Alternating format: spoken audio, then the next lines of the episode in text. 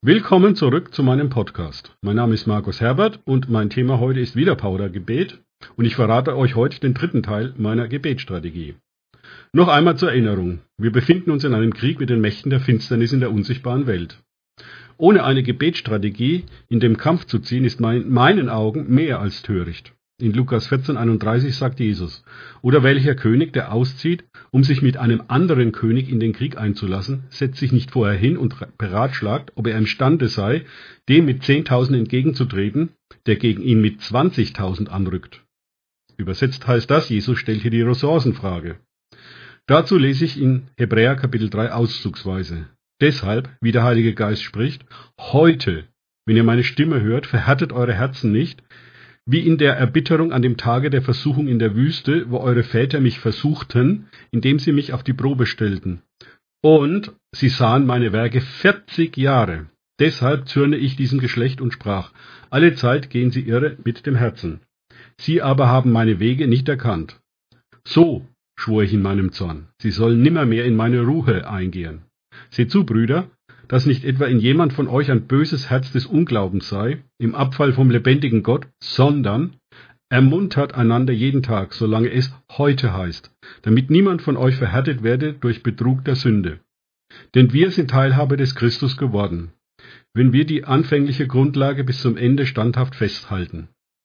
Wenn gesagt wird, heute, wenn ihr seine Stimme hört, verhärtet eure Herzen nicht wie in der Erbitterung, welche haben denn gehört und sich aufgelehnt? Waren es nicht alle, die durch Mose von Ägypten ausgezogen waren?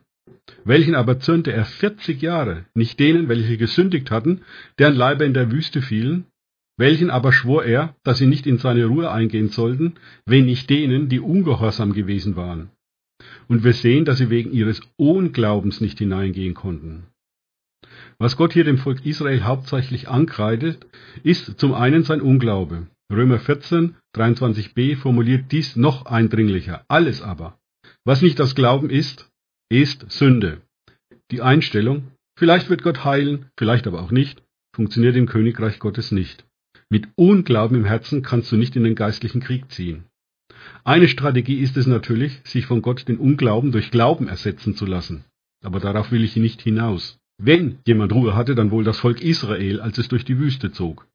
Ihre Feinde waren im Roten Meer abgesoffen, täglich außer am Sabbat gab es Nahrung, Manna gleich Himmelsbrot. Sollte mal kein, Wasser da sein, schlug Mose auf einen Felsen, dann gab es Wasser in der Wüste. Zudem verschließen ihre Kleidung, ihre Zelte nicht. Selbst die Versorgung mit tierischem Eiweiß war durch Wachteln gesichert. Die Schonne schien und im Gegensatz zu Ägypten mussten sie keine schwere körperliche Arbeit mehr verrichten. Der Pyramidenbau war für sie eingestellt und ab und zu ihre Sachen packen, packen und der Wolken, sprich Feuersäule, gemütlich hinterherlaufen.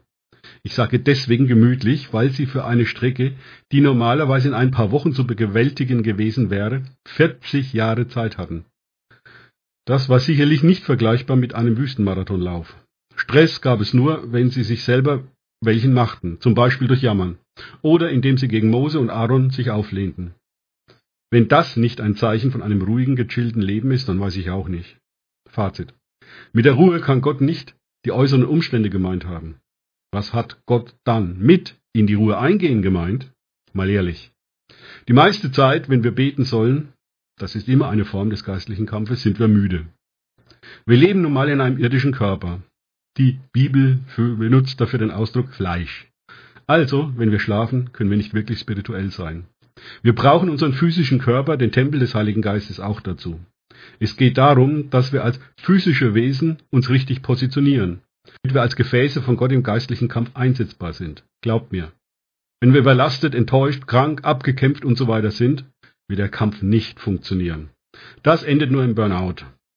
Wir müssen auf unseren physischen Körper schon Acht geben, da wir diesen Körper für die Manifestationen des Heiligen Geistes brauchen. Zum Beispiel siehe Hände zwecks Heilung auflegen. Das Alte Testament kennt 248 Gebote und 365 Verbote. In Matthäus 5, 17 bis 18 heißt es, meint nicht, dass ich gekommen sei, das Gesetz oder die Propheten aufzulösen. Ich bin nicht gekommen aufzulösen, sondern zu erfüllen. Wahrlich, ich sage euch, bis der Himmel und die Erde vergehen, soll auch nicht ein Jota oder ein Strichlein von dem Gesetz weggehen, bis alles geschehen ist. Und was für eine Genialität von Jesus, indem er alle diese 316 Gebote und Verbote Gottes in zwei Geboten zusammengefasst hat. Nämlich Matthäus 12, 28 bis 31. Und einer der Schriftgelehrten, der gehört hatte, wie sie miteinander stritten, trat hinzu, und da er wusste, dass er ihnen gut geantwortet hatte, fragte er ihn, welches Gebot ist das erste von allen? Gemeint ist, welches ist das wichtigste?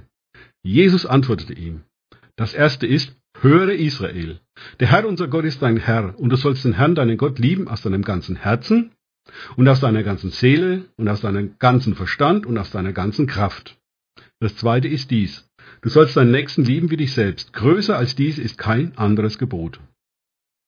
Hier haben wir wiederum das, was wir benötigen. Den spirituellen Anteil von uns, den Herz, das Geist und die Seele und den physischen Anteil Verstand und Kraft. Dazu gehören sicherlich auch die Muskeln. Nochmal. Um dieses Gebot der Liebe zu erfüllen, brauchen wir ebenfalls unseren physischen Körper. Anmerkung dazu. Dieses Gebot der Liebe zu erfüllen ist schon ein geistiger Kampf eines Kriegers. Warum hat Gott wohl den Menschen am sechsten Tag geschaffen und nicht am dritten Tag? Am dritten Tag war das Land sichtbar und er hätte ohne Probleme den Menschen vom Staub aus dem Erdboden erschaffen können. Gott hat den Menschen am sechsten Tag geschaffen und ihn dann am siebten Tag in eine Position der Ruhe, auch Sabbat genannt, zu bringen. Durch das Essen der Früchte vom Baum der Erkenntnis von Gut und Böse hat er diese Position der Ruhe und natürlich auch der spirituellen Gemeinschaft mit Gott verloren. 1. Mose 3, 17 bis 19. Und Adam, und zu Adam sprach er, weil du auf die Stimme deiner Frau gehört und gegessen hast vom Baum, von dem ich dir geboten habe, du sollst nicht davon essen, so sei der Erdboden deinetwegen verflucht. Anmerkung. Dies ist der zweite Fluch der Bibel. Gott hat den Erdboden verflucht und nicht den Menschen, weder Adam noch Eva. Mit Mühsal sollst du davon essen alle Tage deines Lebens, und Dornen und Disteln wird er dir sprossen lassen. Und wirst das Kraut des Felses essen. Im Schweiße deines Angesichts wirst du dein Brot essen, bis du zurückkehrst zum Erdboden, denn von ihm bist du genommen. Den Staub bist du, und zum Staub wirst du zurückkehren. Das hört sich nun nicht mehr wirklich nach Ruhe an. Die Auswirkungen gerade im Arbeitsleben sehen wir bis heute. Praktisches Beispiel dafür. Stell dir vor, Du sitzt gemütlich und zurückgelehnt in deinem Wessel, Sessel im Wohnzimmer und schließt die Augen.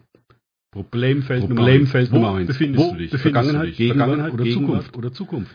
Das erkennst du daran, was du, daran was du denkst. Typisches Beispiel für die Vergangenheit ist, dass du dir Gedanken über dir zugefügte Verletzungen, Missachtung deiner Person übersehen werden, du wurdest nicht gegrüßt, was denken andere Menschen über dich, eigene Fehler bzw. Schwächen, nicht genutzte Gelegenheiten und so weiter magst.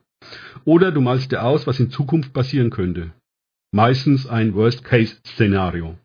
Dabei bleibst du in endlosen Simulationen, was in der Zukunft vielleicht passieren wird, stecken. Du wirst Gott weder in der Vergangenheit noch in einer möglichen Zukunft finden. Gott ist nur in der Gegenwart zu finden und dazu musst du in seine Ruhe eingehen. Eingehen heißt, dies ist ein bewusster Schritt in seine Gegenwart, in seine Ruhe. Problemfeld 2. Wir sind immer noch im Wohnzimmersessel. Wenn du dich nun auf deinen inneren Dialog konzentrierst, wird dir schnell klar, in welcher Position du dich befindest. Angst und Furcht oder vollkommene Liebe Gottes. Hektik des Alltags oder der Ruhe Gottes. Unglaube oder Glaube. Hoffnungslosigkeit oder Hoffnung. Krankheit oder Heilung. Krieg der Gedanken oder der übernatürliche Frieden Gottes. Menschenfurcht oder Gottesfurcht. Auf welcher Seite wird sich wohl die Gegenwart Gottes manifestieren? Auf was du dich fokussierst, das wird sich in deinem Leben manifestieren. Das Fazit des Ganzen. Was hilft, es, hilft mir in die Position der Ruhe Gottes zu kommen? Bei Angst und Furcht, du brauchst eine Umarmung des liebenden Vaters. Du musst es erfahren. Hektik des Alltags, gehe bewusst in die Gegenwart Gottes. Nimm dir Zeit dafür. Unglaube, bekenne deinen Unglauben und lasse dir von Gott Glauben schenken. Hoffnungslosigkeit, rede mit Gott darüber, denn er hat ganz andere Gedanken über dich als du selber. Jesaja 55, 8, denn meine Gedanken sind nicht eure Gedanken und eure Wege sind nicht meine Wege, spricht der Herr. Krankheit, Epheser 5, 20, sagt alle Zeit für alles dem Gott und Vater Dank im Namen unseres Herrn Jesu Christi. Das war Gebetsstrategie Nummer zwei. Krieg der Gedanken, Johannes 14, 27. Frieden lasse ich euch, meinen Frieden gebe ich euch. Nicht wie die Welt gibt, gebe ich euch. Euer Herz werde nicht bestürzt, seid auch nicht furchtsam. Menschenfurcht.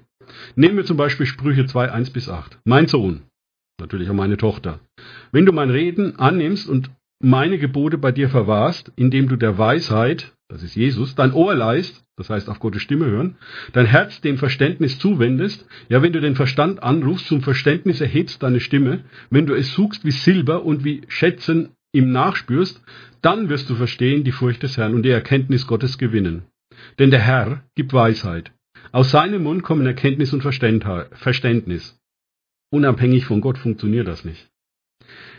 Er hält für die Aufrichtigen Hilfe bereit, ist denen ein Schild, die in Lauterkeit, das ist ein altes Wort für Integrität, wandeln, indem er behütet die Pfade des Rechts und den Weg seiner Frommen bewahrt. Danke fürs Zuhören. Eine Zusammenfassung der Gebetsstrategien folgt in meinem nächsten Podcast.